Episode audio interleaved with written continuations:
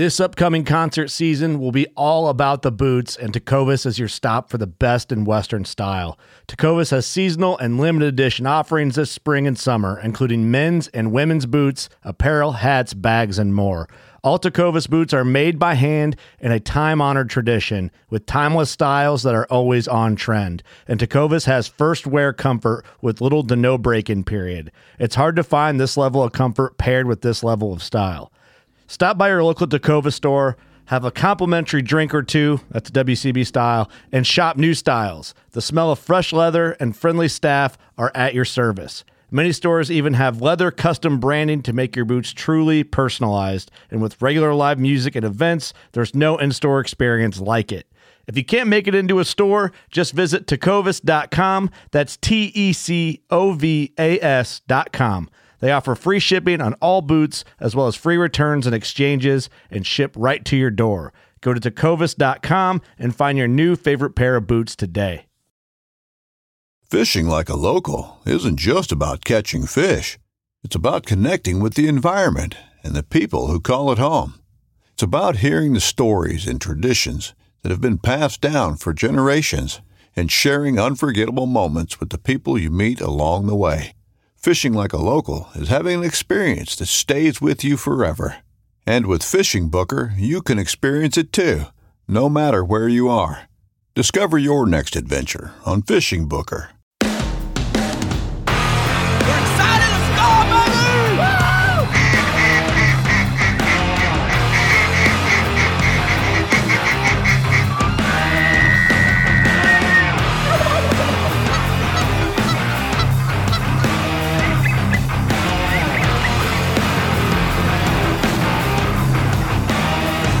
All right, guys, welcome back to the MVM show. I'm Titus, your host, and um, we got another campsite sessions, what I've been calling it. And I'm uh, pri- privileged to have Vanessa Carpenter on the show with us today.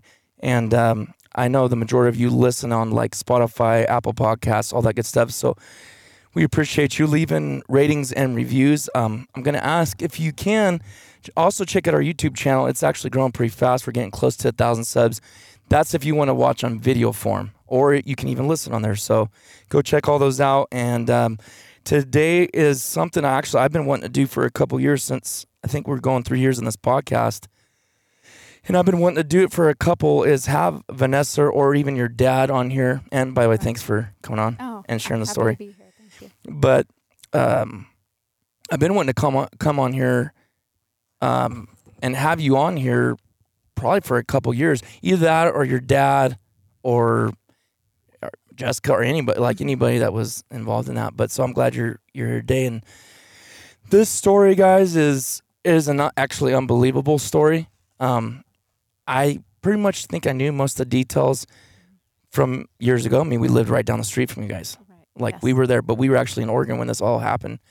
And Thomas, you guys know Thomas, he's on here all the time. My brother, he was best friends with John William, one of the your little brother that was involved in this, and so it was a very and and we're and again we're just friends on the outside. We're not dealing with it, but I would say if it's okay to say with you, it was it's a story of tragedy, but it's a story of forgiveness, love, and then miracles would that kind of put that in four short And hope. and hope. Hope.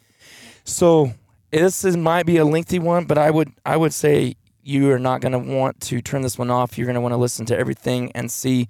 There's so many different things. Actually, I'm kind of getting chills already, but there's so many different things and factors in this, and I believe you're very well spoken, Vanessa. So I don't think there's much I'm going to have to add or say, but.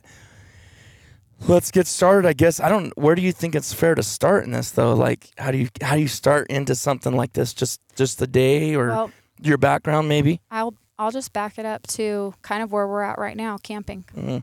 Okay, we were before that day happened. We were up here camping. We were up here for two weeks, Mm. um, doing what we've done our whole lives. You know, this was where we came as a family, something we just enjoyed doing, and um, we were up here enjoying ourselves. I believe that trip we were here for two weeks, and we cut it a little closer. Typically, we'd go a little earlier in August, but this this time around in 2000, we um, cut it a little closer to the start of the school year.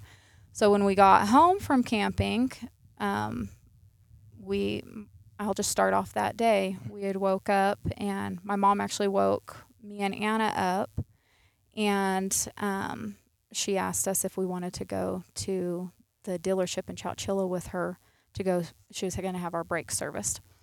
And of course, school starting the following week. So we were like, oh, we're worn out from camping, Mm. the cleanup, you know, all of that. We were just exhausted. And so we begged her if we could stay home. And she um, was like, well, let me, uh, let me think about it. Was a little hesitant. And um, anyways, she agreed. She's like, all right, that's fine. But you guys have to watch Ashley and John Mm. because they were the young ones. They get into stuff, think they can make breakfast. And How old were they at the time? Ashley was nine and John was seven. Okay. And um, so we were like, all right, we'll watch them. We'll watch them. Just let us stay home and sleep in. So she agreed. She's like, I'll be back fast. I'll be up to Chowchilla. I'll be right back. And you guys just stay in the house. And we were like, all right, that's fine. So sh- her normal, she left the room. We never shut doors, anything like that in our house. You know, when we were sleeping, we were kids. My parents' rule was you leave your doors open. And um, so, anyway, she left, and me and Anna had fell back asleep. Well, when she left, she left the door, her Anna's bedroom door open. And when we woke up, me and Anna both woke up to a very loud bang, and it, we both literally jolted up. We were like, Were you guys in the same room together? What it was is I can back it up a little bit. Anna had her own bedroom. Okay. Me and Ashley shared right across the hall from Anna. Literally, You our doors. Ashley? Me and Ashley Okay. shared. Our doors literally stared at Okay. each other, faced each other, and um, I was sleeping in my room that night, and Ashley shared a room with me. Well, John William kind of floated around. He just, you know, seven years The old. He- baby, yeah, yeah. the baby of the family floats around, and um, he had came into mine and Ashley's room that night and begged me to read him a bedtime story. And I was tired. I was like, no, I don't want to read a story. No, we'll just listen to stories, which is what we usually would do. We'd put on a cassette tape, listen to stories. And um, I they begged me. Ashley chimed in. They both started begging me. And so I was like, all right, one. And one grew to three. Well, anyway, John William had crawled up by me in my bed while I was reading stories to him and fell asleep. It was a twin bed. I'm squished. I was like, Anna's got a queen bed. I'm going in there and sleeping with Anna. So and how old are you? I was 11. You're 11. Okay. 11. and so I had got up. Ashley and John were both asleep, and I um, went to sleep with Anna and fell asleep. And then that morning, my mom left, and um, we woke up to this loud bang and didn't know what it was. We both set up, directly set up in our bed, and just looked at each other like, "What? What was that? Did you hear that?" She's like, "Yeah." Ashley and John. Her words were, "Ashley and John must be in the kitchen." We were thinking pots and pans, something. So we jumped up. We went to when we set up and started getting off her bed. We both immediately noticed her bedroom door was shut. And we're like, hmm, why is that shut? And it's just crazy to me that we would just notice Mhm. that, but that's how much we just left our doors open. You know, unless you're changing or something, our doors were left open. And we specifically remembered our mom walking out, Mhm. leaving it open.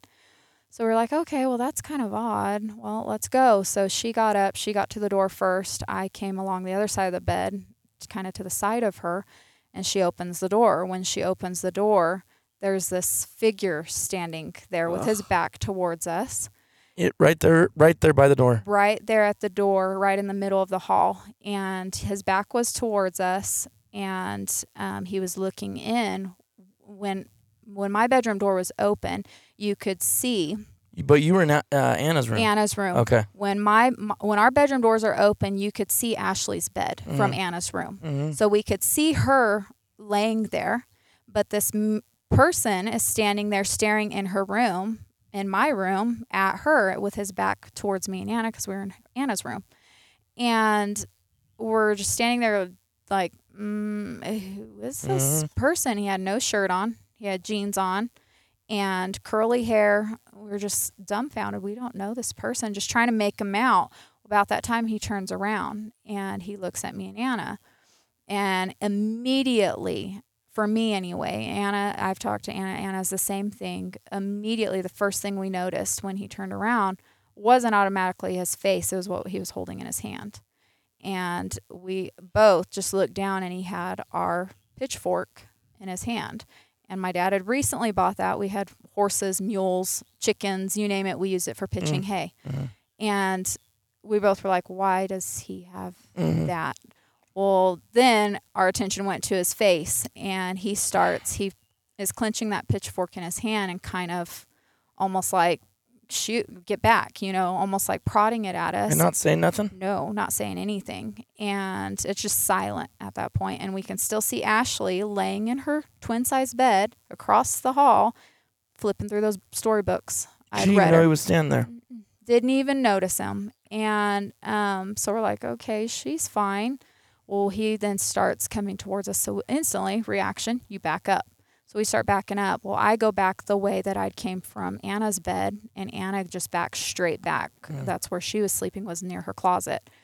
And he, when he enters the room, he looks at Anna and he has just this angry, just this, I don't even know, like you can't even describe it, just this hate filled, like snarl at her.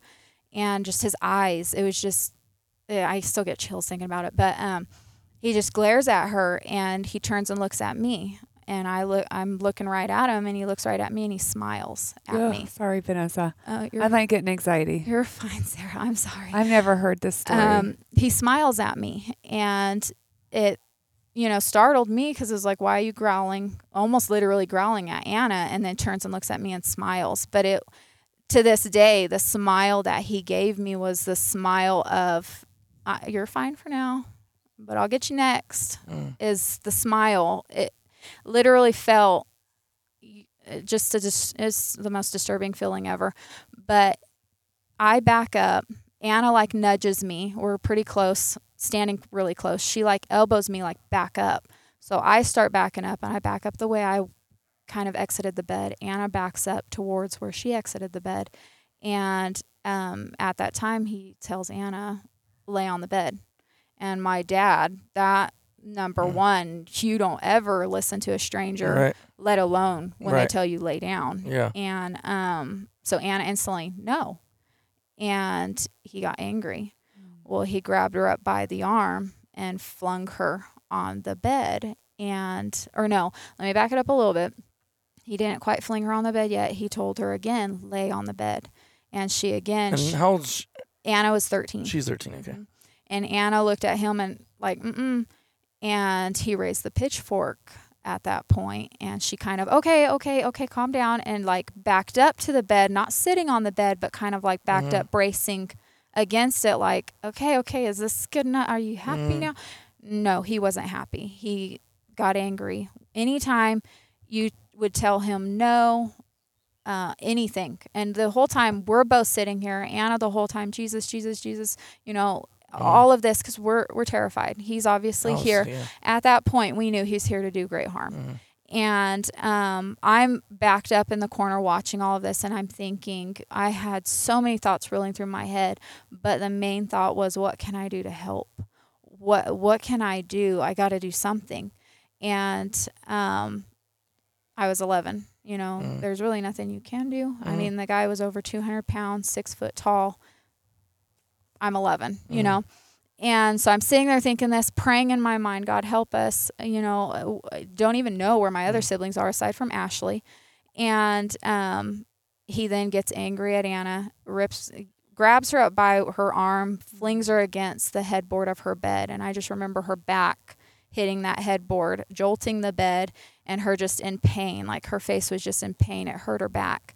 And um, she then raises her hands. About that time, she pulls up her knees to her chest and raises her hands, and she's just pleading with him, pleading with him. Please, please, we'll do whatever whatever you want. Please, just don't hurt us. What do you want? Who are you? You know. And the whole time, he's just speaking in this gibberish, oh, a gibberish. Like I, I still to this day, I've never heard anything like it. Just a foreign. But there was someone there, like another being I don't know, somebody there he was talking to, and he um would yell at her to shut up. like what do you mean talking to? Like was he arguing with the person? Or Yes, it was so- like it was like there's two different. do you think there was like an angel there?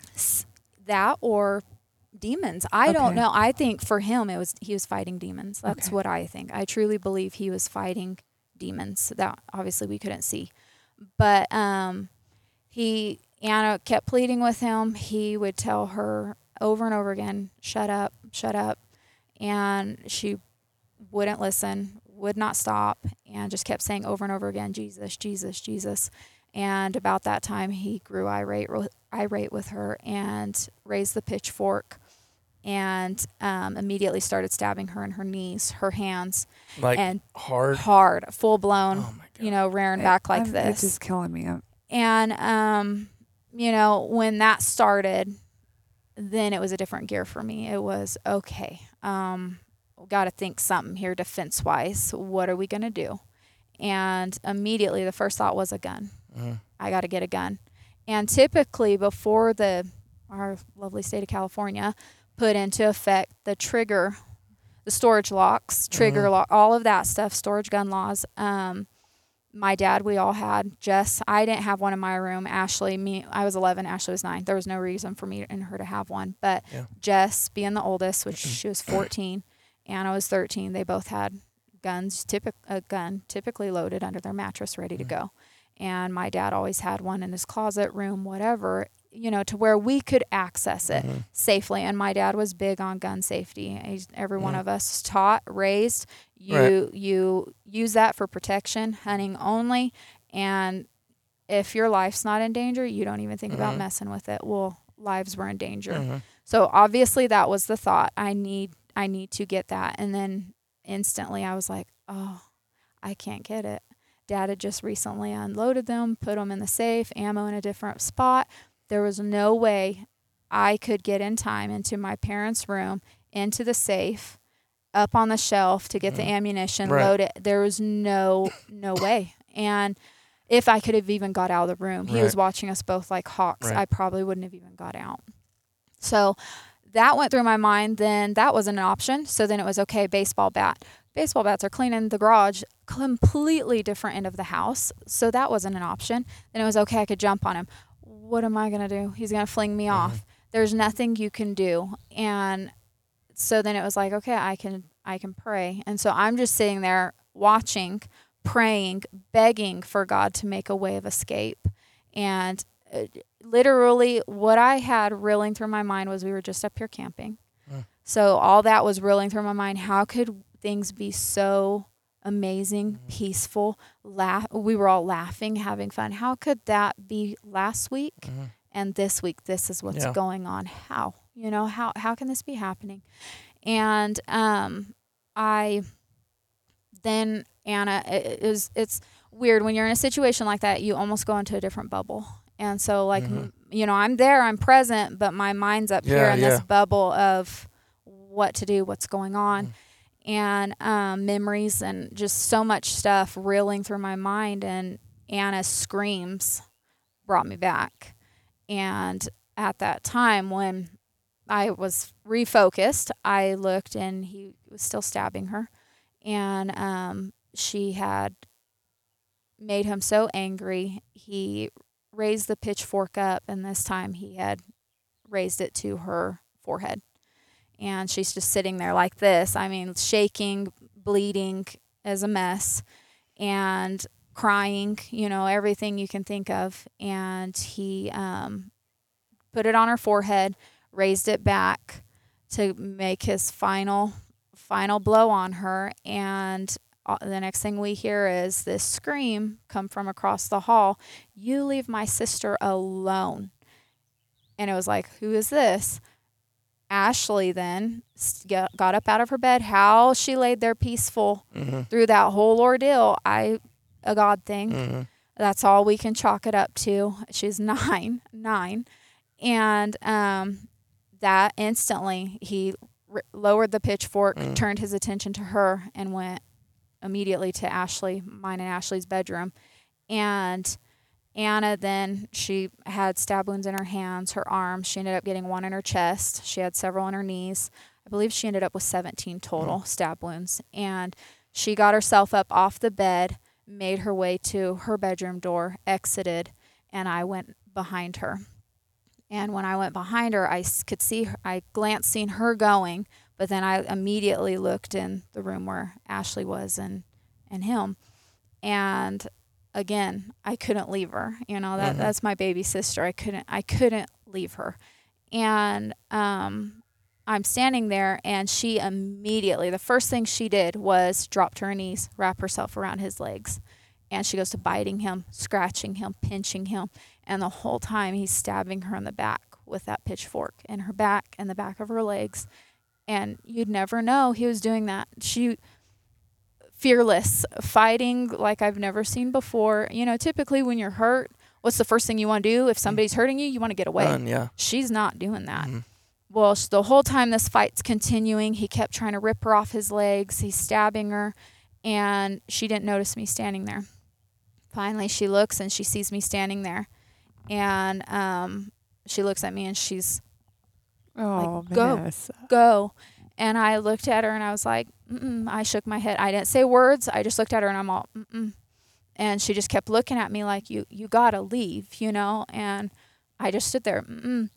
And about that time, he grabbed her up by her hair. Not many people know this, but Ashley was so tender headed. This is a big, big thing to me that sticks out to me as her sister. I knew this about her. So tender headed, you could barely pull her hair and she'd scream and cry. I mean, tenderheaded.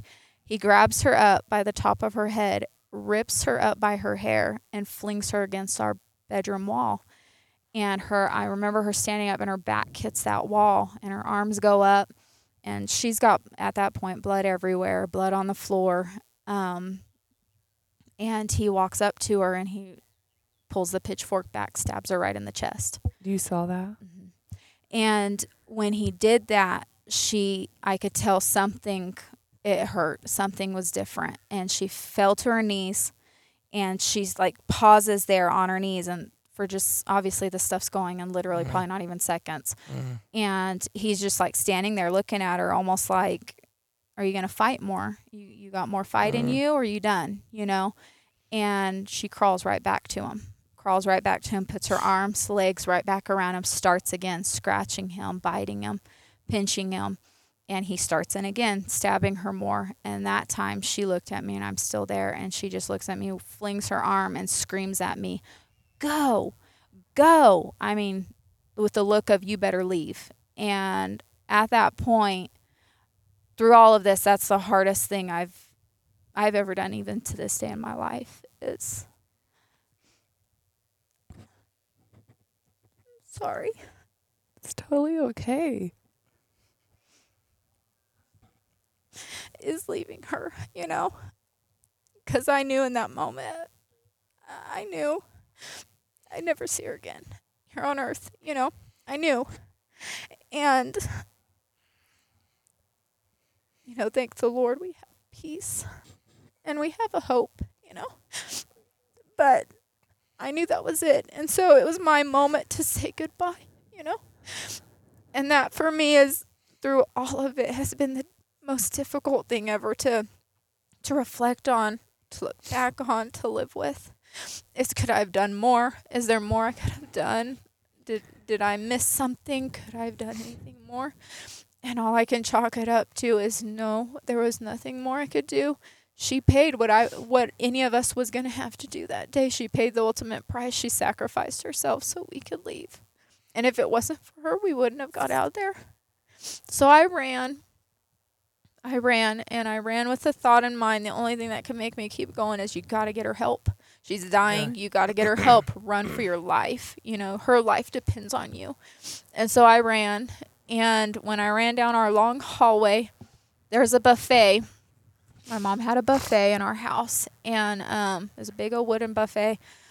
And I'm 11. It was probably about my chest at that time. I wasn't very, very tall. And I ran up to that thing, and my dad had mules, so he had packs, mule packs, the hard, Mhm. like plastic cased ones, and he had them barricaded underneath that buffet. Who did? The, guy. the Okay. attacker, yeah, and um, he had barricaded us. Tr- his idea was to barricade that end of the house in in that end of the house where we couldn't leave. And um, I looked and I was like, okay, I can't get underneath it. I got to go over it. Mhm. And still to this day, I do not remember exactly like getting over it. I remember lightly my hands touching the top, you know, in order to Mhm. push myself over, but I don't remember getting over. I don't remember any of that. I do remember um, as soon as my feet hit the tile floor on the other side of it, uh, the tile was cold. I got into that part of the house, which then was our front door. You walk in from the front door and you see our big old living room and the kitchen. It was kind of very Mhm. open floor plan. I remember remember that floor plan. Yes, very open. Mm. And so I get in there and I look and I'm like, um, the cur- everything's dark. The curtains were drawn. He had everything shut, isolated. My mom was never like that. As soon as we got up, the curtains came. Everything Right. was open, you know, and it was dark. And I remember thinking, "Good grief, where am I gonna? Where am I even gonna get down at?"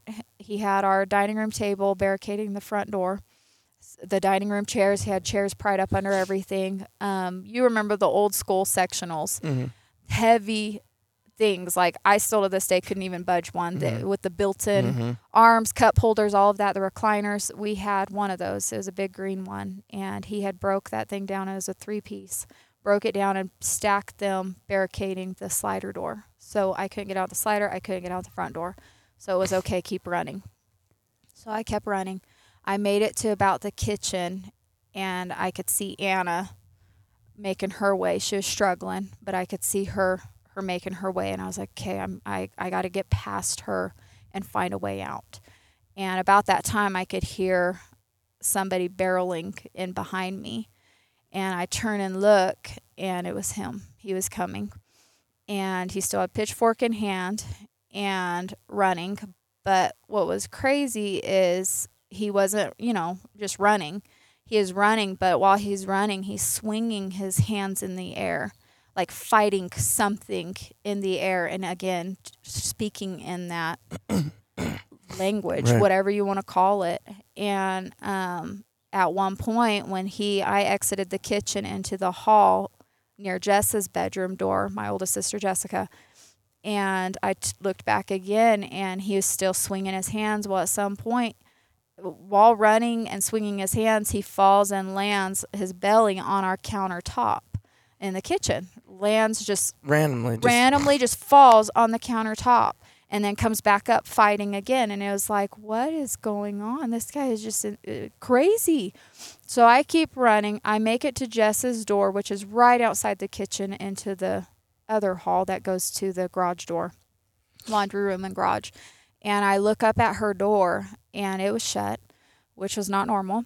I look up and she has holes in the top of her door and I knew uh, something in me just said, "Don't even open the door. Don't mess with it. Keep running." Jessica's Jessica's bedroom holes. holes from the pitchfork.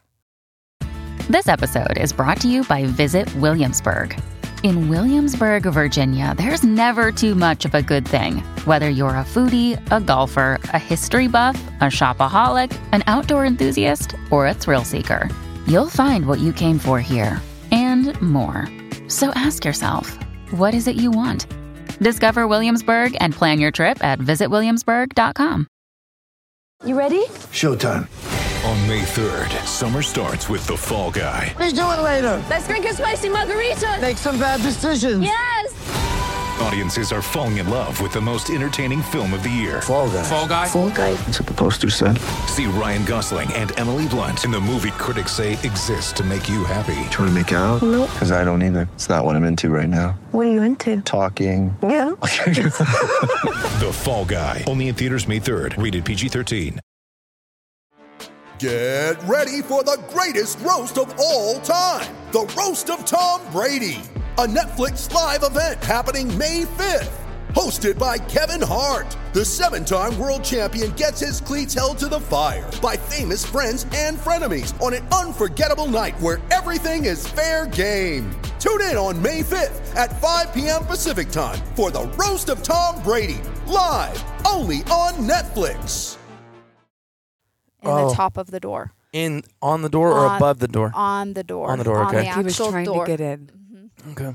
And so um, I kept running, her she had a little bathroom, but it was an itty bitty tiny window. There was no way of me being able to get out, let alone help Anna out. Right. Her there was no way it would work. So I was like, my last two options are the laundry room window or the garage door. That's that's it. And I get down there, and my mom had in that hallway near Jess's bedroom. We had there's a big wall, and she had a big bookcase on that wall loaded with books. Well, that was no longer there. When I get to the end of the house, he had shoved that down, blocking the laundry room door, butted up almost against the garage door. And then he had one of my mom's dining room chairs wedged underneath the garage door. I run up to that. I pass Anna. I run up to that and I'm trying to wiggle that chair free, not budging it. And I, the more I wiggled it, it was like it's not gonna come undone. It wouldn't even wiggle. I'm sitting there shaking it, j- practically yanking on everything I could do. It would not move. And so he had that wedged under there extremely tight. I turn around and I just I stand there and I'm like, I guess this is it. That Mhm. literally crossed my mind. This is it. I I can't get out. This is it. So I know he's coming. Anna's coming. And I'm like, I guess me and her, this is it. You know, this is where we're we're gonna die. We're not gonna leave. We're we're we're trapped, literally trapped in our own home. No no escaping somewhere you think you're safe. Yeah. Right. You're home. You know, you're Uh-huh. you're you're home. You're safe. If you're not safe in your own home, you're not safe nowhere. Yeah. And I um about that time, I I'm the whole time you just keep a prayerful mind. You know, the whole time I'm like, God, please help us. Please help us. I know you did not put us on earth to to go like this. There's no mm-hmm. way. And out of the corner of my eye, I get this little. The house is dark. Mm-hmm. I get this little glimmer of light out of the corner of my eye, and I was like, "What is that?" I go over, and there were some coats. He had a, my mom had a coat rack, and there were some coats like butting up against that bookshelf, and he had left that laundry room door cracked. And that laundry room door between Mm. the bookshelf and that coat rack, some light had got through. And I seen that and I was like, I gotta try. I, I gotta try, you know? So I get up to that and it was a crack, probably every bit of about that big. And I'm like, I'm gonna get through. I don't even remember how I got through. All I know is I got through. I was on the other side of the in the laundry room and I felt so safe, but yet not safe. Right. And I'm sitting there, I stick my arm out and I'm waving at Anna, come on, come on, come on. And she sees me and she's coming. She's coming as fast as she can, but she's hurt. She's weak. She's pale as a ghost. Mm-hmm. She lost so much blood and the trauma, you could just She's tell. She's in shock. She's in shock. She's suffering. And I'm waving, come on, Anna, come mm-hmm. on, you can make it. Grab my hand. Mm-hmm. I just kept telling her, grab my hand. She gets there, and, or almost to me. And about the time she gets to me, I see his shadow coming down the hall and I can hear him. And what I could hear is like this scratching, dragging sound. The best thing we could think of is dragging He was that dragging that pitchfork on the wall. pitchfork, Yeah, dragging it. And so I'm I'm Anna, come on, you know, even more, come on, you need you need to hurry, come on. And she gets to me, she grabs my hand, and everything I could do, I yank, I pull. And about that time, when I yank and pull her through this little crack, um, he gets there, and his hand grazes her foot, misses it. She gets in there with me. I hurry up, slam the door shut, and I'm hold 11, holding Yeah. the door shut because there's no lock, no nothing. And she's making a beeline for the window. Mm-hmm. I'm holding the door shut and waiting. And the whole time we're doing this, he's shaking that doorknob. Oh, that- shaking. He's it. not even trying to push through. That's what's that's weird. more and that's more scary than trying to. Push He's through. messing Oh, with He's messing with your it's, mind. He was playing. Oh, no, and the, it gets worse. He started in saying, "It's okay, girls. You can come out now. Oh. I won't hurt you. It's all right. Come out. I'll be nice now." It's Because he could have okay. shoved you right through that thing. Right. He could if he moved that bookshelf there that Yeah, quickly exactly. within I mean a matter of probably from the time my mom left to the time that lapsed, probably 30 something, 40 minutes. If he could do that, he could have easily shoved it out of the way and got in there. No problem, but he didn't.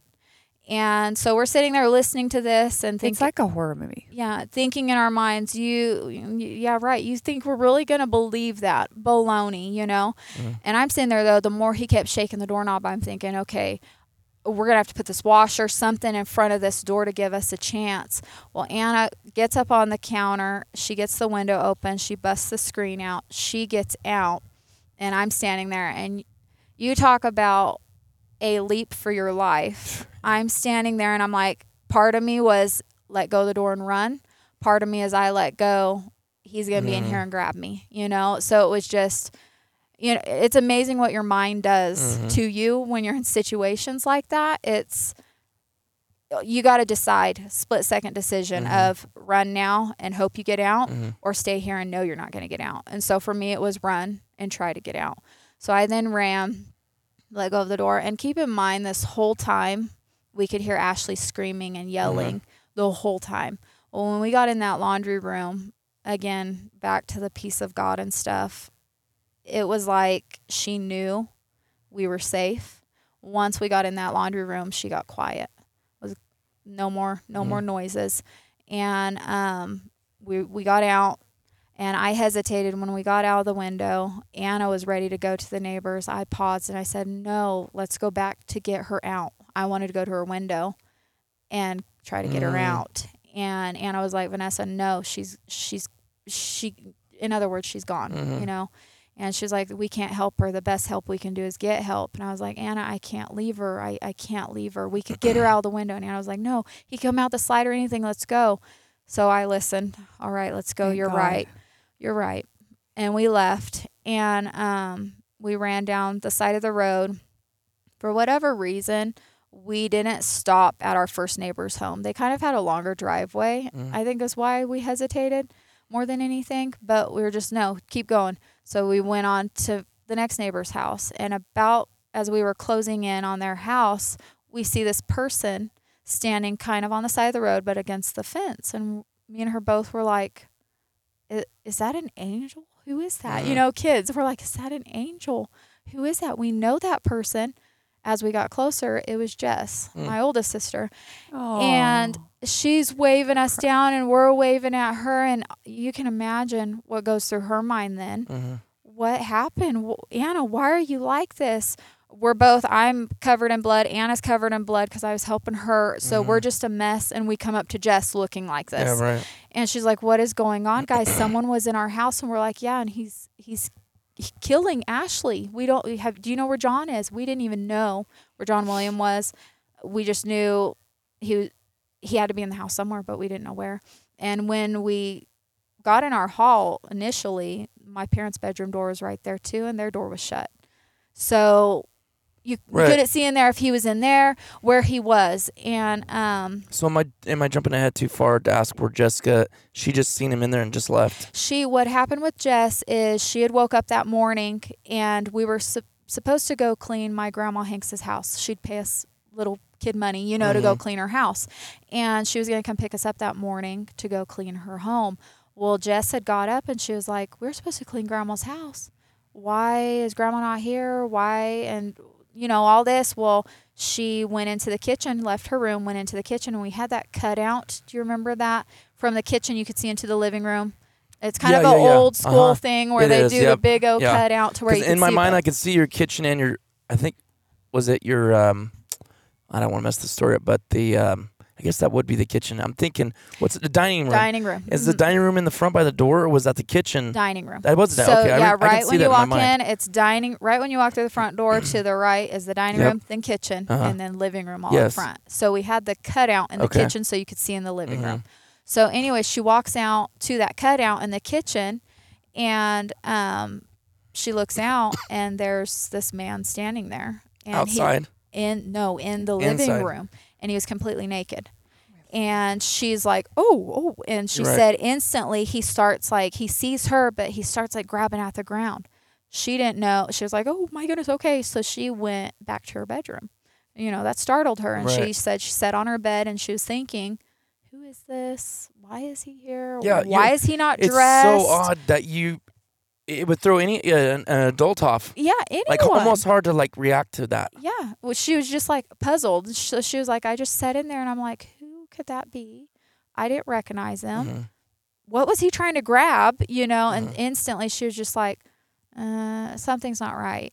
I, I, I need to, I need to go get help. Mhm. Well, and back it up a little bit too, she had checked the phone to make a call, and he had set our phone, home phones, set it, Yeah, took it off the line and killed our line, so we Mhm. couldn't even make phone calls. He knew what he was doing. He was there for a while preparing all that. Mhm. Knew what he was doing. You had to be there at least an hour to put everything, Yeah. barricade everything. Roughly, yeah. What we figure is anywhere as soon as my mom left, he Uh-huh. came in Uh-huh. immediately, and um, so anywhere they were guesstimating, law enforcement and all of that was guesstimating anywhere from around forty-five minutes to an hour Mm-hmm. for all of that to lapse. But um, So she was in her room. She was trying to in- figure out what in the world's going on. what here. is going on? And she said all of a sudden she was just like, something's not right. Mhm. This ain't right. So she opened her window. Thank the Lord. Yes, thank she did that and not go back out. She opened her window, took her screen out, and went. And her window's front of our house. Our driveway is right at the. pri- She's literally next to our garage, so she's right at the front of the house. She gets out her window and she goes to the first neighbor, the neighbor we skipped Mhm. Initially. She went down there and she knocked and knocked and knocked. No one answered. Well, that neighbor ended up, she was home, but she was out in her backyard. Oh. Couldn't The hear, first didn't one. know. The first neighbor, the one we skipped. So then we get down to the other neighbor, catch up with Jess, who was on the side of the road, trying to decide where she needed to go, what she needed to do Mm. next.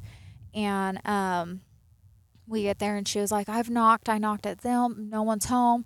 I went here and banged on the door. I can hear someone in there, but they're not answering. And we were like, well, we're just, we're going to have to bang. She didn't have the the the level of She had no clue. of uh, get help like No. you Like guys did. did. No, we so, knew. you're like, I'll scream and bang the door we in didn't if it. care. Yeah, right. At that point, it was Yeah. the, we. Our biggest fear was he was going to come out of the house. Right, We didn't know what, he, what he was capable of. We already seen Yeah. what he could do. What more could he do? Right. So it was get help, get help now. Mhm. And so we went to that neighbor, the one she said it was the second house down, the one she said she could hear someone in there, but they weren't answering. So we went, we're banging, please help us. A man's in our home killing our sister. My other sister's out here bleeding, hurt. I feel so bad for them because you don't even, you, can you imagine somebody coming Yeah. to your door and help us, you know? Yeah. Well, they um they were basically Spanish speaking only. Mm. So they there was a language Mhm. barrier for one. Well, the lady, she finally opened the door and she got mad at her husband was uh, telling him open the door, we need to help. Mhm. And so they opened their door and immediately she was like, "Oh my goodness, come in, come in, come in and sit sit sit," you know, and we were like, "No, no, no, we don't we can't mess up your furniture." You know, we you want to call your mom. we wanted to get help. And so um, we get in the house and we were like, we got to call 911. Can we please use your phone? We got to call 911. And um, as soon she was like, yes, yes, phone's right there, you know. And so Jess gets the phone. Jess calls 911. Anna, I'm trying to get her to sit down because she's just, she's a mess. And she, the first thing she asked the the gentleman in the home was, "Do you have a gun?" And he was like, "Mm-hmm." And she goes, "Can I have your gun to go go help Mhm. and he oh no no no no no no no no no and it was an adamant no obviously you know Mm. and so jess calls 911 she's on the phone with a 911 operator and they're trying to make heads and tails of what's even going on because Mhm. we're all in a whirl. She can hear anna panicking.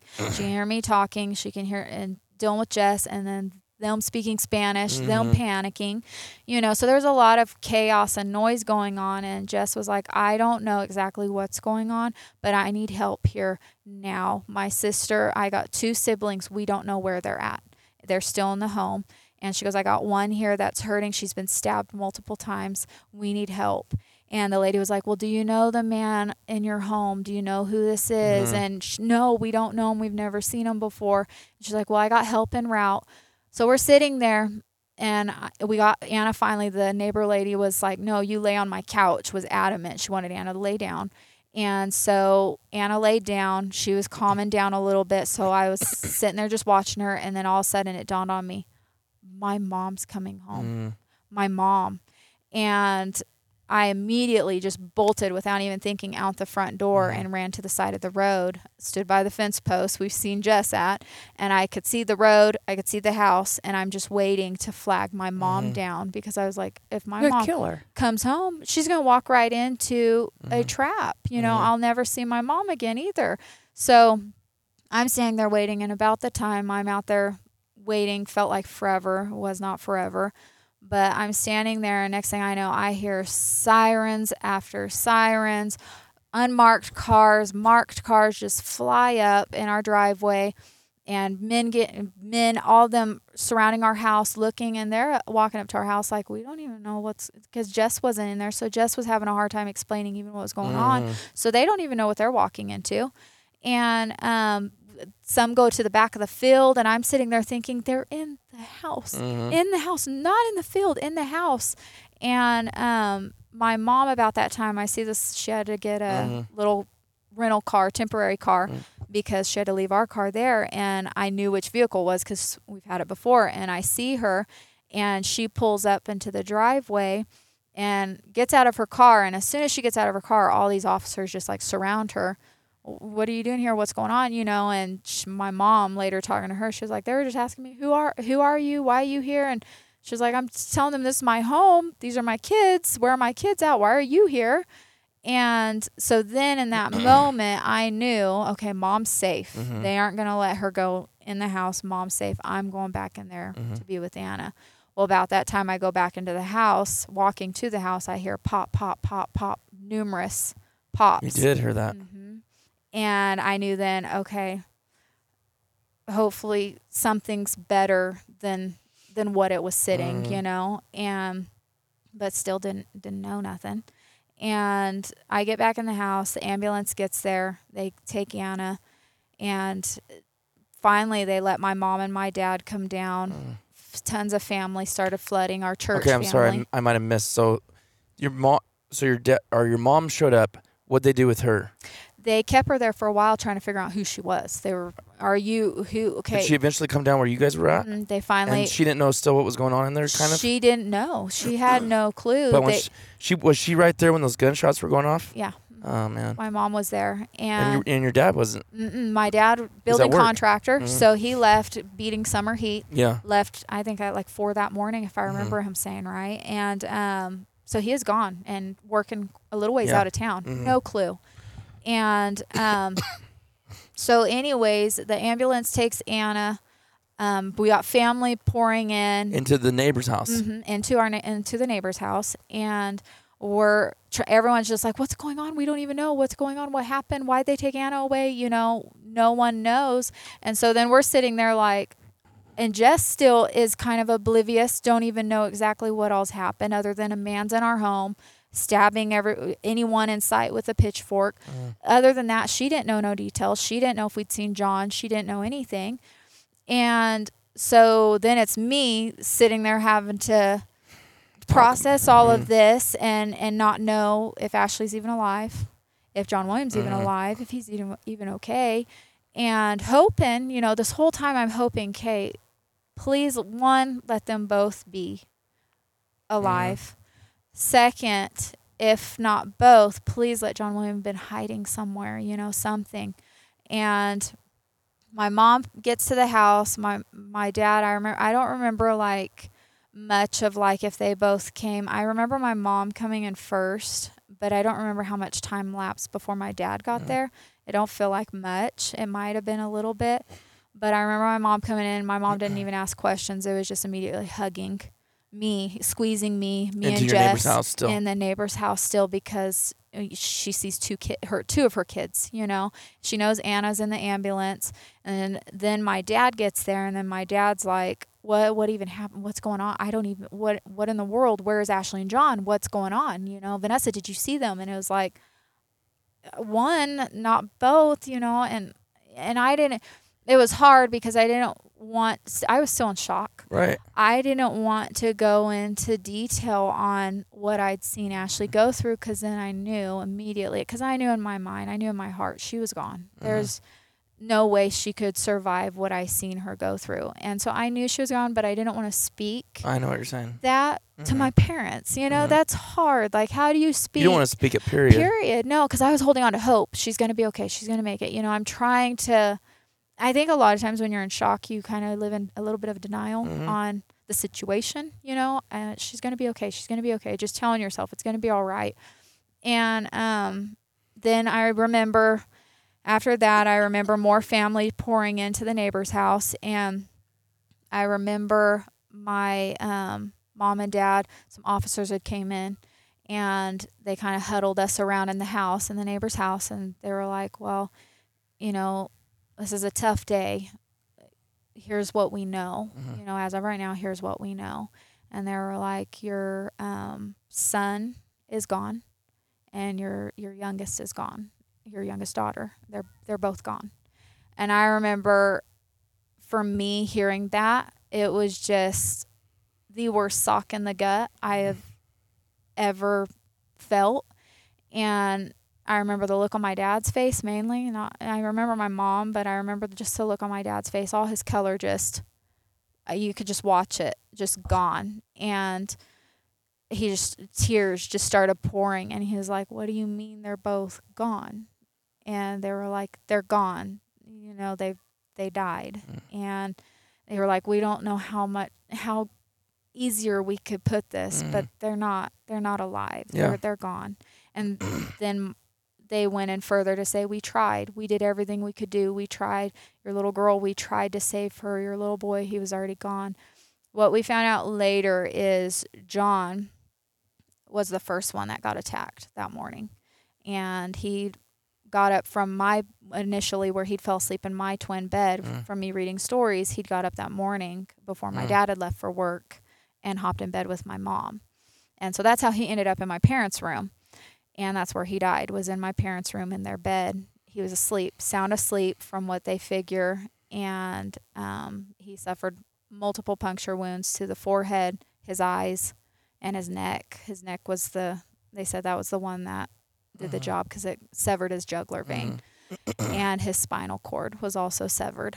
But um, he died in his sleep, is what we were told through autopsy reports and all of that. They said that he peacefully went peacefully. Um, Ashley ended up suffering over 150 some stab wounds. She had several. Um, he came in later. What we also found, I actually recently found this one out about probably a year ago. I've been writing, writing, a, Mm. trying to write a book in regards Okay. to all of this, and through that, you got to do a lot of Yes. backtracking. You know, And get your facts straight. Get your facts straight. And so I had poured through autopsy reports and the police reports and all of that. And one thing that I just recently discovered, which was about probably a year and a half ago, I found it was in that report. They had stipulated that when they went to, when the officers got in the home and they went to her bedroom, her bedroom door was shut and locked, but forcefully opened. So that tells me when we left, she somehow, when he Mm. left her, she got up, locked her door. Wow. And we also found out she had a bloody handprint right underneath her window. So we know she she was trying to She's trying to escape. she was trying to get out, but she was so weak, hurt, probably uh, probably already gone. And what we found out through a lot of the autopsy reports too is that she had suffered a lot of what they call them um, post. Post- oh, I can't think of the word. Post traumatic. Po- it was basically she's already deceased, and he went back in there and harmed her more. Oh wow. Um, he heard her after she was dead. already dead. So Post mortem. post mortem wounds. There you go. So she um, suffered a lot of those. John William, they feel like also had several post mortem wounds. So he went back in there to both of them. Ju- And Ashley ended up, he had knocked teeth out. Ha- one of her eyes was knocked out. Um, she had chunks of hair missing. Ashley. Ashley. I And didn't know all this. yeah, she had um, stab wounds, to, several defense wounds to her hands. She had, I believe, her one of her ankles was fractured from being stabbed so bad. One of her kneecaps was also fractured. She had multiple, multiple stab wounds to the chest, the back, her neck. Um, the best thing they could figure is she died from bleeding out. Mm. And um, but he did go back in there. That's again back to the autopsy report and the police reports. Is when he went back, he forced the door open that she had shut and locked, and took out more rage on her after she was gone. So, you know, all that stuff's hard to hear and hard to cope and deal with. You know, going Mhm. through that's already hard enough. Mhm. But when you hear all that, it's like, how can somebody be so angry Mhm. to two innocent children he didn't Mhm. even know? He didn't even know. We didn't know him from Adam. Never met the guy a day in our lives. Never knew him, and um, it's like how can how can somebody cause such significant harm to someone you don't even Right. know you know especially two little children one sleeping sleeping in his mom's Mhm. bed you know and when john william was sleeping my mom even had a plaque. I believe the plaque said god bless this home and my great grandmother's bible right there by literally right by her bed on her bedside table. And he had taken that plaque and turned it down face so you can't even read it can't see it. And my mom every we backtracked in every room of our house we had a bible. Mhm. my mom had all the scripture pictures all throughout the home. So he had numerous reminders of Mhm. you know read that look what you're doing what you're doing is wrong you know and still even with all of that with Mhm. all of our pleas with all of us begging him to stop Mhm. praying you know all of that he still pressed through and did what he did and that tells you what hold Mhm. basically demonic hold was Mhm. on him Mhm. you know it was it was insane and through the whole attack and stuff his eyes would even change color his shade would change he'd get like a almost like a gray where it was like you were peering down like a dark tunnel to where you couldn't even see Mm. a pupil anything and then they'd get almost like this orangish red tint when he was Really? in rage Really? yeah and then he'd foam at the mouth he'd spit everywhere we already talked about the weird tongue he would Mhm. speak in and looking around and who he's talking to it's just absolutely in, insane like you, you weren't even that's why i say we weren't even dealing with a human being at that Mhm. point we were dealing with a monster is Mhm. what we were dealing with there was no no matter how many times we pleaded with him no matter how many times he'd see us cry Yeah. scream it didn't matter Mhm. there was no stopping him and i remember um, law enforcement they went in when they got in i believe they first went in through the front door and he was waiting there with the pitchfork and so they backed out they were like nope nope nope he's in here waiting and so they went in through jess's open window and They came in that way and he met them there at that door and had the pitchfork raised and they kept numerous commands. They went back and he ran out the backslider door actually moved this moved the sectional Really? move ran out the backslider door and an officer was out there and told him hey drop that drop that talking about the pitchfork. And he just stood there and laughed at him ran back in the house and so officers came back through the front door met him there and he had the pitchfork raised at him and they made numerous commands to him to Mhm. drop it and he wouldn't and kept coming at them so then they opened fire and that's where he died was in our entryway in the house Mhm. that was the numerous shots Mhm. I heard. But and I believe it took I want to say don't quote me on this, but I believe it was 10 10 shots it Mhm. took to just get him On the down. ground. hmm Down. Down. hmm and I think when it first happened, you mentioned this earlier, but when it first happened, everybody, of course, right away says he was high as a kite on something. Mhm. And what was the results of The toxicology report only came back indicating traces of marijuana. that's it? That's, That's it. unbelievable. Traces.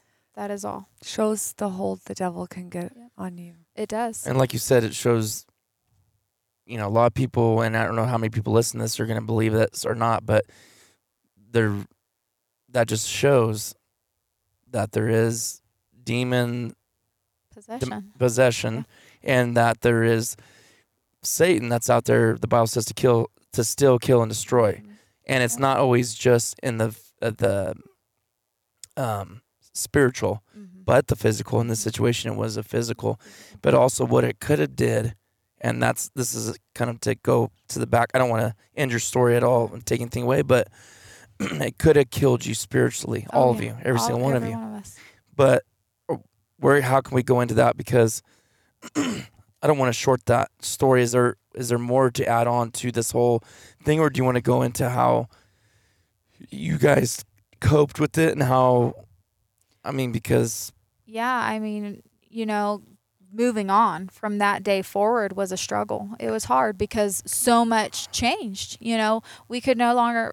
It was initially, do we go back? Do we move back into our home? Oh, Yeah. Do we? no. and how And could you? Yeah, We Absolutely. couldn't. As Right. girls, were like, we can't, Dad. We we can't move back No, in there. And yeah. that was supposed to be our forever family home. My dad built Mhm. that in the country on And our ten stay there. acres. We were staying there. That was our forever home. Mm. And it was sorry, we can't go back, Dad. Mhm. We can't get all that out of our minds. Mm, we no. can't. And And so then it was okay, now I got to sell our forever home. Where do we go now? You know, Mm. what do we do? And thankfully, the Hatleys opened their home up to us. Okay, is and that where you stayed? Where we stayed for, I think it was like three. Brother and sister Hallie? Mhm. Oh, I didn't know yeah. that. Yeah, we stayed there. Were they for- there too, or did they just move out? Or No, they stayed there too. Yeah. over on Sweetwater? Or no, they weren't. Is that where they were? the one still? over by Childs. Yes. Yeah. Okay. Mhm. Yeah. And so we stayed Huh. there with them. They opened their home up to us until we my parents could get a game plan. And thankfully, my grandparents, my grandma, grandpa Hanks, my mom's parents, had a granny house Mhm. right next to them, and that was open. and so we got what we could from our home, moved in there till that that you know you had to have a cleanup crew go in there and do all that. We none of us could do any of that. No. You can't do it. And so yeah, then it was like, well, we can't stay in this little granny house. It's a two bedroom, one bath, tiny house with, you know, four of us, and it was just or five of us left, counting my mom and dad. But eh, you know, it's like, where do you go? And it was hard. You know, I'll never forget one of the most powerful moments in my life going through all of that was, you know, as kids, you look to your parents for strength. You look to your parents for everything, right? Well, I watched my parents wade through that. And it was like, man, how are they going to handle all of this? You know, that Mhm. was dad's son, both their babies. You know, Mhm. how are we going to, how are we as a family going to cope? You know, I was 11 years old, but you think about those Oh things yeah, totally. you think about them and you worry about them. And that had happened on on a Wednesday. So church obviously was completely Mhm. canceled that night. But Sunday, that very next Sunday, I remember my dad waking us up, let's go to church. We're going to church. And I was okay, let's go to church. We go to church and obviously when you're it, it impacted our whole church. It- We're a family. Yes. You know, it impacted every single one of us like you talked about Thomas. Mhm. You know, John William's best friend Mhm. it impacts not Right. just your immediate household it Mhm. impacts everyone our whole community you know and we go to church and i'll never forget them singing and everything in church and i just kept watching both my mom and dad just sitting there on our bench watching them watching their their praise you know are they gonna are you know Mhm. are they upset at god Mhm. are they you know and I'll never forget seeing my mom just tears pouring down her face. She stands up, her and my dad both just standing up with the whole church and both hands raised in the air.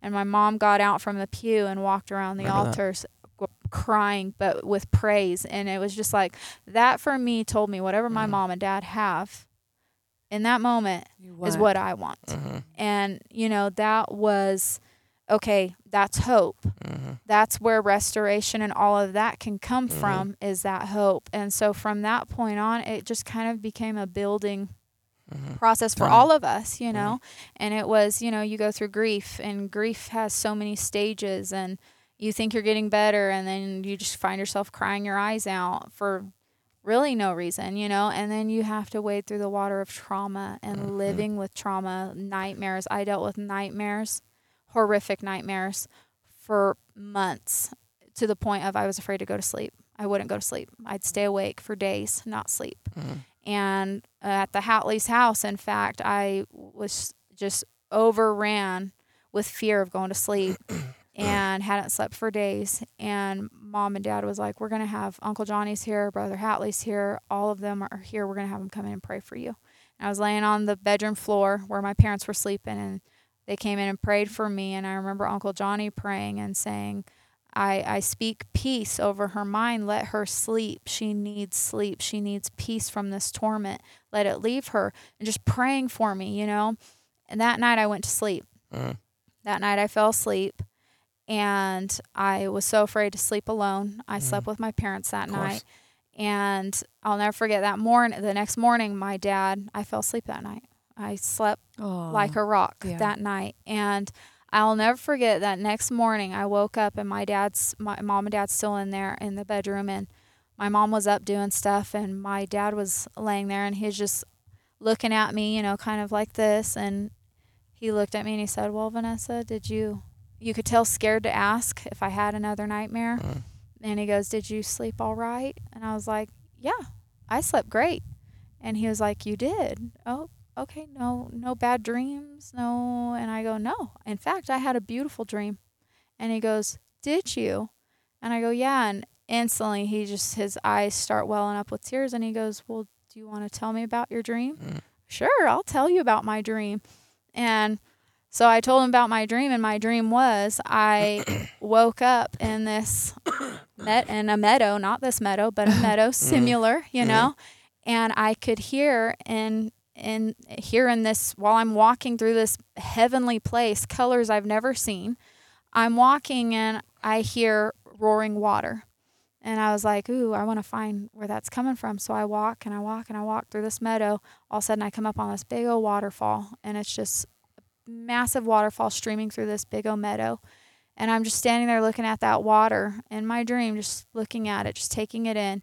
And next thing I hear is laughter, and I hear little kids laughing.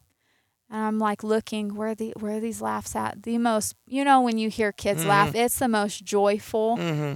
laughter ever. It, like makes you almost mm-hmm. happy. They're so happy, you know? And so I hear that and I'm like, I want to find them. I want to find where that's coming from. So I'm looking and I look back to the side of me where the waterfall is coming into that mound of water. And I look and I see three white horses. Three white horses. I see Ashley on one of hmm. them, John William on the other, and my cousin Cody, who um, he had passed away from leukemia at age, how old was he? He was six, I believe, when he passed away, but we were really close. Hmm. And so I lost him. So three people in my hmm. life that impacted me when they died. You know, I looked and oh, I was so excited in my dream, and but this this mound of water was between me and them. I couldn't get to them. But I'm standing there waving and hey, don't leave me. I'm over here. You know, hello, notice me. They didn't notice me a bit. They were laughing. They as they got closer, I could see no holes. Like that's the hmm. first thing I looked for was holes, wounds. Nothing on hmm. on either of them. My cousin Cody, when he died, had a bald head. He had a beautiful head of hair. You know, all hmm. these things they were made whole. And so for me, instantly my takeaway from that dream was they're made whole. They're okay. Uh-huh. They're at peace They're happy. they're happy and they're not hurt. You know, they're in heaven. They're not hurt because I'd been tormented so much with, are they still hurting? Mm-hmm. Are you know at eleven, and you know I yeah I'd ask Jesus to, to live into my heart and mm-hmm. in my life and all of that, but you don't fully grasp at eleven Right. really what it's about. You know what I mean? And so for me, witnessing that in that dream was that's what it there that's what it is. When you go over, you cross over to heaven, you are made whole. You know, you don't you don't carry what we've what's been hurt here. You don't carry that there. You're you're you're made whole. You're better. You're well. And from that point on, my nightmares were fewer and fewer and fewer. I'll still have one on occasion, but Even, even to this day. Mm-hmm. even to this day, I still deal with like like post traumatic stuff as far as like I'm constantly looking over my shoulder, loud noise, anything like that will startle me. Like a trigger. Yeah, it'll re-trigger stuff. Certain smells. If I smell s- funeral homes, I can't hardly do them. The smell just just kills me. Um, even I talked to you about me working in Yeah. law enforcement. Yeah. That was hard because the smells. You do you know? think that somewhat helped you because it forced you into that? I mean, you chose to do that. Mhm. Did do you think it kind of helped you, forced you into that to, in some ways? yeah uh, that in turn when i went through that my goal now is i want to help others mm-hmm. hurting you mm-hmm. know? And so for me law enforcement what better way? You know mm-hmm. that i seen the help that they were for us i want to be the same in return and so that's why i chose law enforcement and all that. But it was it's hard like that was hard because you know it's reopening you to all Right. all those elements, mm-hmm. you know, and smells and I hear certain sounds and I, I remember things and it's just, you know, it's a lot, but you know, when you have the Lord living in your heart and your life and you have that peace, there's nothing you can't overcome, mm-hmm. you know. And another thing is, is so many people want to blame God, you know, versus blame the person or what happened or who did it and all of that. You can never, I could never blame God. God didn't do that. God didn't give him the pitchfork and say, "You, you go do this." Mm. No, God gives each of us, you, me, Sarah, each of us, th- our own minds, mm-hmm. our own time to decide what we're going to mm. do with our lives. He made that decision for himself mm. to do that. God didn't. You know, God didn't. And so, how can I blame? How can I blame God for doing that? You know, you can't. But with all of that, when you process all of that and break it all down, in turn, you're left with ultimately you're left with peace. You're left with hope, you know. And I, I to still today, I'm so thankful for that hope because I mean, how miserable would we be if we didn't have a Right. hope, ho- a Right. hope of heaven, of- a hope of seeing our loved ones again? Mhm. Th- without that, there's nothing, you Mhm. know. So I don't know. It's just you go through that, and it is just a building process of processing trauma, processing grief, processing moving on, processing selling a home, processing what do we do now? Where do we go? Do we Mm. stay here? Do we move somewhere else? You know. Mhm. And I mean, through all of that, your biggest hope and your help is obviously God, Right. your faith, hmm but your church family is it's irreplaceable. honestly, it's you can't even put words to it when you go through something Mhm. like that. You rally around each other, you help, and Can I ask a question? Mm-hmm. Um, so most people would going through something so horrific would be obviously go to a doctor and be put on medication. And Mhm. can you share if you guys got on medication for that? We never did. Um, obviously, our doctor, all of them said we, Suggested. we needed therapy, we needed a psychologist, we needed meds. You know, obviously with my nightmares and stuff, that was obviously, um, Mhm. yeah, she needs Yeah. help. And for us, it was no. Our help is prayer. Our help is our faith. And my dad's answer every time was, "We've got our pastor. You know, if if we need counseling, if we need help, we go to our pastor for that."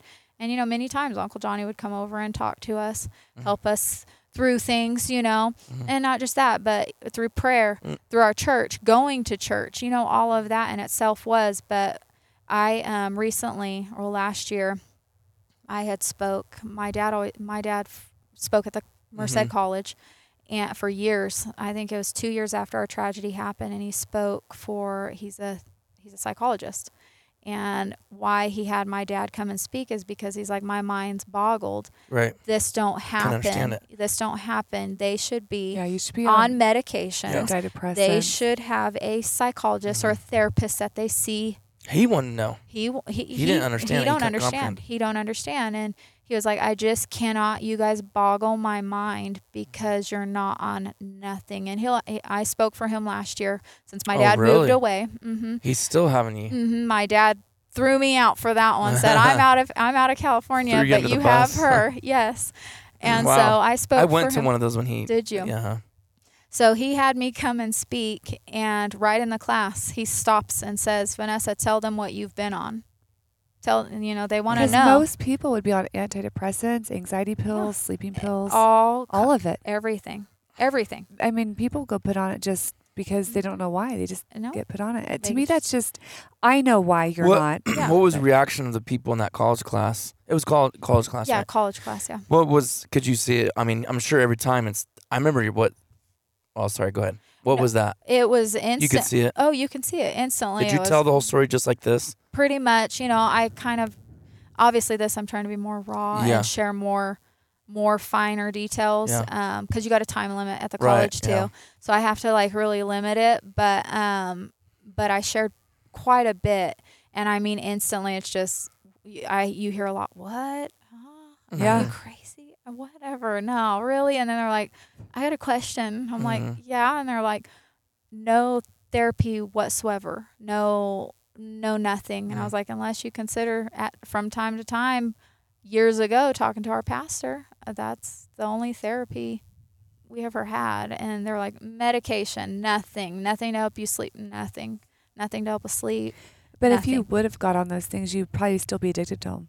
oh yeah you you depend on them. Right, you you, know you get to a point you depend on those things. And another thing is um Through the Blackwater bayous and in the dark Louisiana night floats a duck camp, alive with the sounds of swamp pop and the smells of Cajun cooking.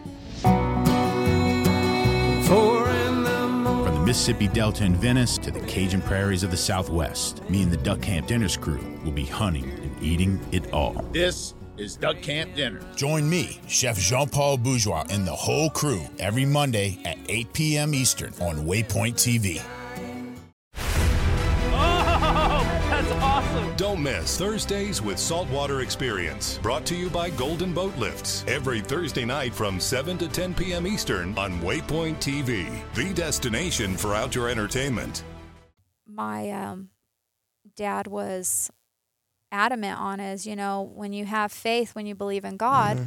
that's what's going to see you through you know not medications you Right. know not none of this stuff and he didn't want to see us getting going down that route. You needed healing. You didn't need a band aid on no, top of it. exactly exactly And and talking about the PT because that's PTSD, right? right? So dreams and nightmares and all that stuff. Mm-hmm. So that's it's so a lot of people hear that term they always think of people in war, right? Oh, yeah. But all it really is is any I mean if you get in a bad car accident, the sounds you hear, my helicopter crash, deployment, all those different things that happen. Right. Um sounds like you said. I, I so relate the smells. Yep. Um it instantly instantly brings you're, that you're taken back to a place you once were like you you're know? like you're it just Right there. happened so we know that that's gonna be forever and i would say maybe the the um well how could i say that the power of that reaction the first few times compared to what it is 20 or 30 years later maybe is not as uh strong and Right. overwhelming Right. and not that it's doesn't affect you No. but like and i'm not trying to take away from your story but when uh, they would shoot rockets in that we had these sensors that could alert you as they're coming inside the base and you were supposed to take cover which you could never get there in time anyways before they hit so you just better be ready to go but Right.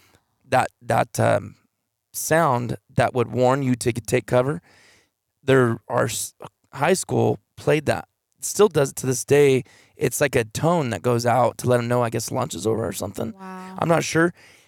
Still the first time it happened to me it doesn't really anymore it still makes me think about it. Right, i still right. think You about still think, yeah. instantly about deployment and again it's nothing like i'm not even comparing the situation trust me. But before It's i knew it trigger. it was Oh, straight up reaction. I was on the ground my heart was pounding. I can remember right where it was at. Yeah. i was in our garage by the, the washer and dryer. Dropped to the ground heart's pounding sweating and i was like i don't even know how i got here right now What you know happened? laughing.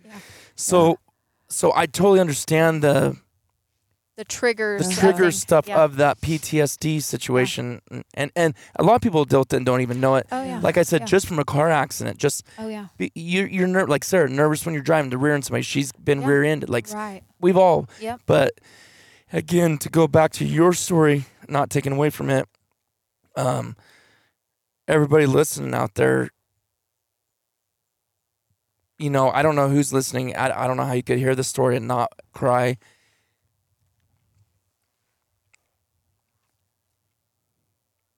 and let it affect you because the power of I'll say God in your guys' life and the training, even though you guys were so young, a seven year old, a nine year old, eleven year old, a thirteen and a fourteen, it's like you know, thank God your f- parents instilled in you to say the blood of Jesus. That's what's been instilled in my life to call out to him when you're in need. If there's anybody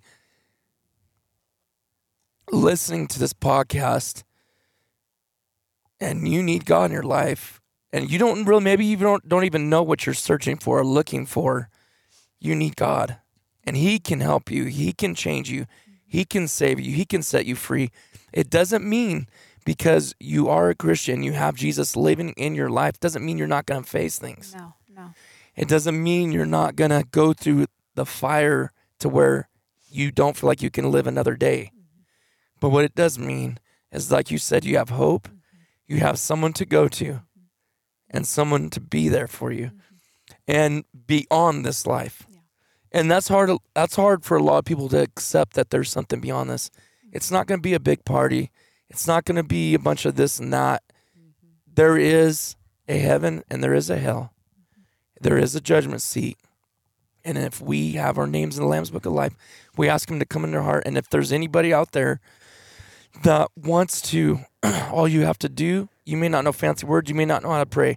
I've prayed with people that said, I don't know how to pray. All you have to do is say, Jesus, mm-hmm. Jesus, save me. Jesus, come into my life. And I would, I don't, I don't want to end the podcast this way, but I would like to say a prayer right now for anybody out there listening to the story, and then I'd like to, you to end it with, to me, another a great message of hope with Josiah and them. So I'm gonna take my hat off real quick and say a word of prayer. Actually, I'll. Would you mind praying too? I'll say a prayer, and then maybe you can say a prayer. Lord, we thank you, God, for this moment and this time. Lord, to hear this story, we're not. We wish our nature, being a friend, a lifelong friend, wish to God this would never happen. And we don't always know your plans, God, but we know that you have everything in control. And if there's anybody listening to this podcast, this episode right now that maybe doesn't know you or maybe has known you in the past, Lord, that has gotten away from, slipped away from you, I pray, Lord, that you would touch their lives and move in this, the, their vehicle, Lord, at the work, if they're listening to it right now, and that you would help them, Lord, come back to you. Lord, that you would show them your love, that you would show them the hope that you have to offer, and that you would come into their lives, Lord, and touch them right now in the name of Jesus. Lord, for anybody that's faced hurt or pain or suffering, God, I pray that you touch them and strengthen them, let them know that you are there and that you will never leave nor forsake us, that you're a friend that sticketh closer than you, brother. Pray, God, that you would give them a special peace and a special comfort in their storm, whatever they may be facing, Lord. We ask in your name we pray. Amen. Vanessa, if you'd like to say a prayer too. Lord, Lord Jesus, God, I ask you, Lord, that anybody that's listening to to my story, my family story, Lord, if you've you know of anyone that's out there that's experienced loss, experienced heartache, experienced trauma, whatever kind it may be, Lord, I pray that you would just wrap them in your loving, protecting arms. Let them know that there's a peace despite despair, Lord. There is a comforter, Lord, and you're our comforter. God, I pray that you would just surround them with hope, wrap them in your arms, and let them know that it's going to be okay. Might be difficult, but it's going to be okay because you're there. Lord, you are our healer, you're our sustainer, you're our hope, Lord. God, I thank you for what you've not only done in my life, Lord, but what I know you're going to do in somebody else's life that may be listening to this, that may hear about this, that may may talk to somebody else about this, Lord. I pray that you would just use this as a as a platform for you, Lord, that you would just use this as a a testament of what you can do, what you can bring people through, Lord. God, that we are we are but vessels, Lord, but as long as our vessels are full of you, God, there's nothing that we can't we can't get get through or overcome, Lord. I pray that you would just be with everyone, comfort everyone. Use this, use Titus's podcast, Lord, to just help other people. Lord, be be that outlet for others to pour into when they need need a hope, need need to hear something when they're in despair, Lord, need something that'll encourage them, uplift them, Lord. I pray that you would lead and guide our words, our hearts, Lord. Help us, Jesus. Lord, we thank you for this. We thank you for all you've done for us. We thank you for your peace and your comfort, Lord. We thank you for all you've been to us and all you're going to do. Jesus, in your name we ask and pray and thank you. Amen. Amen. so Speaking of forgiveness, did and I'm not on all the details, but didn't your dad talk to the big t- or the Mo- the mother, mother and say like, you guys for there's no hurt. are you guys okay? Are you too hot? Because I know you're kind of in the sun now. I'm It's all good. right. Yeah, I'm fine for now. Um, she, yes, my dad met with her and her pastor, and of course she was Devastated. apologetic, devastated for what her her son, you know, did, but also grieving too. For her you know, son. she lost her son, and Mhm. what a way Mhm. What a to way to go. lose! What a way to lose Mhm. your son. I mean, I we always say we would rather be in our shoes than Mhm. hers. You know, we would. And my dad told her that day she was just so apologetic and so so just sorrowful. And he told her he said, "We forgive him. You know, we can't we can't hold no." no hard feelings towards him, you know, Mhm. and we definitely don't towards you, you know. Right. There you've done nothing wrong, you know. There's nothing to forgive towards you. Mhm. And cuz she was just beating herself up about it and just sobbing and it was Mhm. like, you know, what do you say? You know, Mhm. my dad's sitting there apologizing to her losing her son, you Mhm. know. And I mean, it was it was honestly a powerful moment Mhm. you know, For- seeing that, Mhm. seeing her being in the place she was in, but also witnessing my dad be like, we forgive. You Mhm. know, it's okay. You Mhm. know, he did what he did, but that doesn't mean we're gonna hate you and hate him. And you know, you don't. There's no room for that. There's no Mhm. room for hate. There's no room Mhm. for unforgiveness. That in itself is poison. Mhm. You know. And it, yes, he did speak with Yeah, her, and okay. it was it was it was really really moving, watching that and listening to It that. probably brought some closure to her life. uh huh. It did. I'm sure it did. And she she thanked us over and over again for even meeting with her. Yeah. She was like, I didn't think you guys would agree Mhm. to meet with me. Oh, me. she requested it too. yeah. And so we were like, no, yeah, she wanted to speak with us. She wanted to apologize. Mm. And my dad was like, there's nothing to forgive. Mm, You yeah. know, there's there's nothing to forgive. That was his choices, Mm. not yours. And Yeah. you know, but So- it's the truth. You, you right. have to forgive. hmm Yeah. So, and that maybe we'll end in this part of it. So the I think the miracle thing was your brother and sister afterwards. Yes. So you lost your brother, your your your seven year old brother, your nine year old sister. Mm-hmm. You guys were, I mean, we're sugar almost sugarcoating Mm-hmm. what those several years had to have been like. Mm-hmm. What you guys faced, you can't even put it in a podcast. You don't have enough time No. Because you guys are living with that every day. But how much longer was it? What was the process? I mean, where you now, your brother and sister from now? they um well how that all came about is us kids we were you know obviously we lost the babies of Mhm. the family so things were quiet Mhm. you know and we are like mom and dad it's too quiet we miss them you know we we miss having young ones around we miss them and of course mom and dad did too you know and it was like but uh, you know we're mom and dad we're past that we aren't having no Yeah. more you know that's that's done and over Mm. so adoption was brought up, and um, you know, my dad obviously was he struggled. He was like, I, I just I can't. Mhm. I he goes, I'm just i don't feel right saying sure, let's try that if I'm not fully on board. Yeah, yeah. And so he was just right from the start. I can't like that. Just I I just can't. And so we just us kids just kept the begging, please, we we miss them because it was hard. You know, you you go from a fam five kids to three, and the three of us were older, the older ones, so you lose that instantly. The the little kids, the craziness, the Mhm. chaos, you lose that, and it was hard every day getting through every you know because you always had two people depending on you to help them get dressed help them pick out clothes feed them that was gone you know all the rest of us we could we were Right. do whatever we needed. And so my mom that her you know my mom missed that. That was her babies. And so she was on board with the idea of okay yeah you know that we, we could maybe do something like that. We'll get figured out. And she was on board with trying adoption. It was a little harder but she was she missed Mhm. missed that you know? And a lot of people are like well we get this a lot. Were you trying to replace them? No you Hmm. can never replace No, what's lost you've ne- you can't replace what's been lost you Mhm. can't you know it's never going to be the same but what we were trying to bring back was that sense of joy Mhm. in our home Yeah. that laughter and um so my parents after us begging them let me think I was gonna say, how long was that? Ashley and John died in August of 2000. And then my mom, let me think, she lost because she, well, I don't want to go too much into that. She ended up, we'll just go here. She talked my dad into it. My dad ended up going and getting a reversal done in Texas. Mhm. He ended up, they um, conceived and we found out it was twins. We came up camping. Mm. My mom ended up having a medical emergency up here, almost really? dying herself. She remember that. miscarried. Oh, maybe I do kind of. She miscarried What year both was of that? them. That would have been the twins were born in 02, so that would have been 01. Oh wow. Okay. So yeah.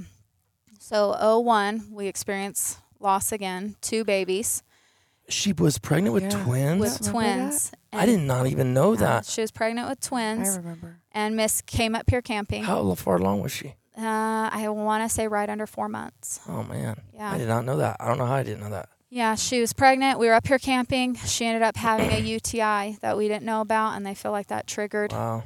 Her body to reject the pregnancy. And we almost lost her up here. She, we had to get her. Uh, we literally had to carry her out of the trailer, load her in the truck. I, it was, it was, again scary Traumatizing. traumatizing i literally would not leave my mom's side my I dad bet. was like no you stay here help clean up and i was like uh-uh i'm going with my mom and thankfully i did because he's driving so i'm in the back popping her making her wake up because my mom was literally she was going Oh my goodness. she had no color no life in her no nothing and um, we get her down far enough to the ambulance from here Mhm.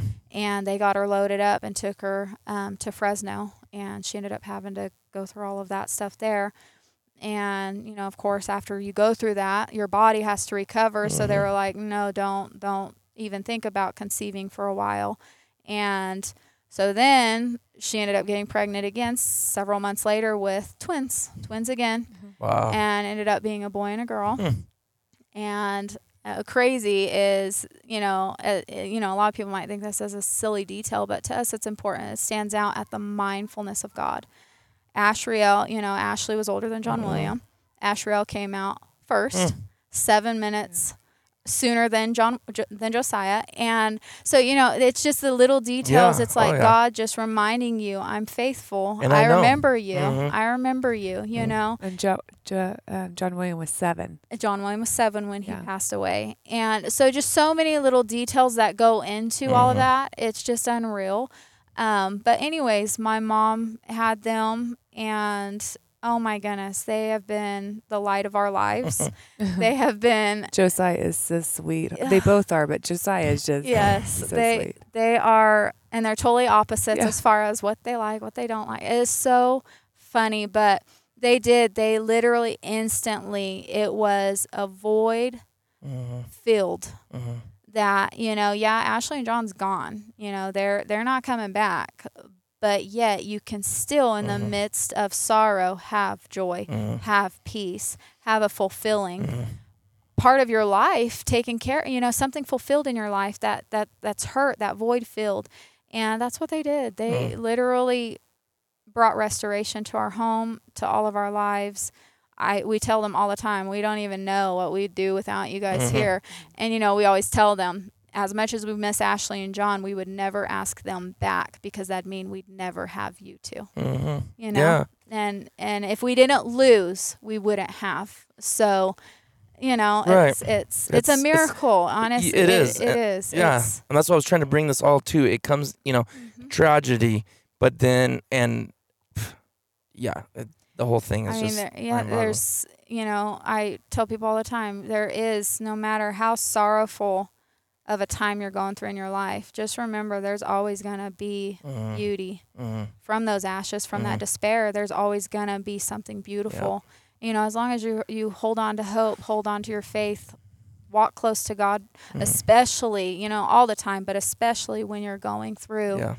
deep, deep, deep sorrow. You just you cling to that. Another thing that you know I like to always bring out is people are so quick, and I mean I understand it, quick to want to erase those memories. Once their loved one's gone, they want to erase that, hide the pictures, put this up, Mm. forget the memories. I get that a lot, and don't do that. Okay. Don't do that Mhm. remember them you know Rem- Yeah. remember them it, i promise it makes it so much grieving so much easier like i still to this day every birthday ashley's birthday every birthday of john william's and every august 23rd i'm at the cemetery Hmm.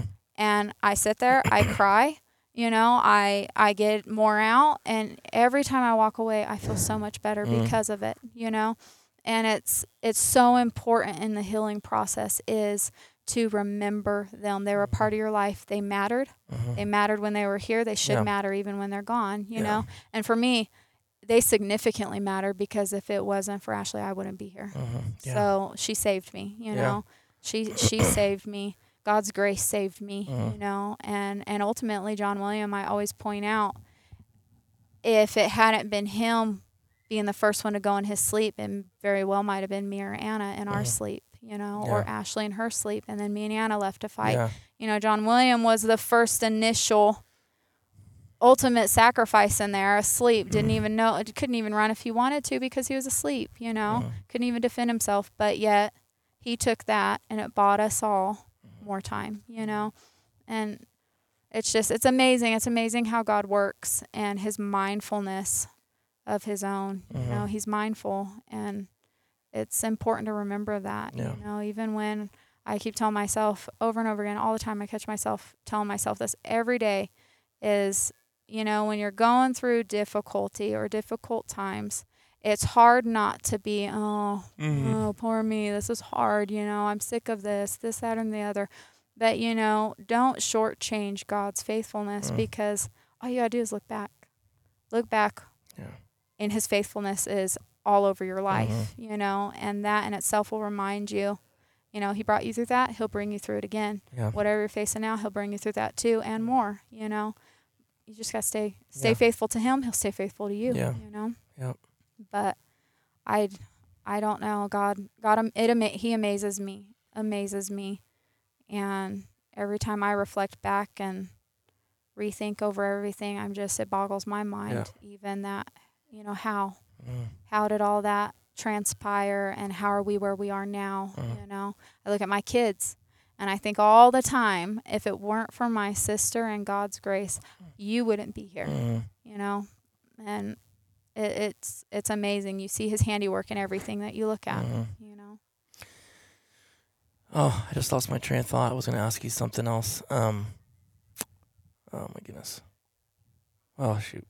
Wish I wouldn't have. You wish you would have interrupted her. uh-huh. Yeah, yeah, yeah. If I don't, if I don't say something in the moment, Ty's it's gonna it's gone. "Me, pick me." but you're doing it so good. I didn't want to cut in. Ah, that's gonna bug me too. Oh man, what was I gonna ask you? Hmm. Well, this has been a- a long one, but it's been awesome to be. It's been awesome, and I appreciate. You know, I'm the kind of guy that if someone wants to talk to me, I, I, I want to be the person you can open up into and talk to. But I know it's been something you guys have shared so many times, so I figured it'd be something that we could have you guys on and do. You know, because you've already shared it, and I know so many people listen to this, and it you know, I know it can help somebody out there, and um, I know it's helped me. And if anybody, you know, share this, and again, I'm not trying to use this story to grow anything. I'm using the story because it's a message, like you said, of hope. And my goal has always been to help people, whether it's kill more ducks or get their guide license or with the spiritual side of things. And if it, there's so many hurting people out there, we all face So these. many. We all face things, and I don't want to see anybody. I don't care if I know you from Adam to go through anything, and you have to go through it alone. There, there is someone out there, God and His Son Jesus, that can help you and strengthen you, and know that you're not the only one. You know, there's a, and a, a story that I'm. I would say high chances are most people that are listening to this have never heard nothing like that probably in their life. Maybe, maybe read it in a book, but surely have not heard it firsthand. So. I wasn't. I don't want to definitely want to take advantage of this, but share it around. If this, if you think you know somebody's going through something, send this to them. Let them hear the story of the carpenters and what they've went through and how God helped them and strengthened them, and through that tragedy, through that unbelievable storm and whirlwind of life, not to just include the tragedy mm-hmm. of what happened at your house, but then losing your mom and dad losing and all the while. Mm-hmm. They're not we all know they're not perfect. Mm-hmm. You're not perfect but we know that we hold on to someone who is. and that's what will help us get through it and through it make it so i wish i could remember what i was going to say. He's Like, he's "Aw, talking, so hit. yeah i'm It's like I'm rambling. as soon as i hit turn the button up. But i appreciate you coming on No, thank you vanessa. for asking. thank you for sure. So to be honest with you so eloquently a lot of times i get on here and i stumble over my words or i just always i know people go nuts when i'm doing a podcast because i say i can't think of the word. But you very well spoken and you, Ty. and i appreciate you coming on and thank you, appreciate sarah. the thank you sarah for So- joining us for melting. Now, I've never heard. I, I just hear tidbits. You know. Right. yeah So. Right. yeah so all right guys well we appreciate you tuning in and uh, we'll see you guys on the next one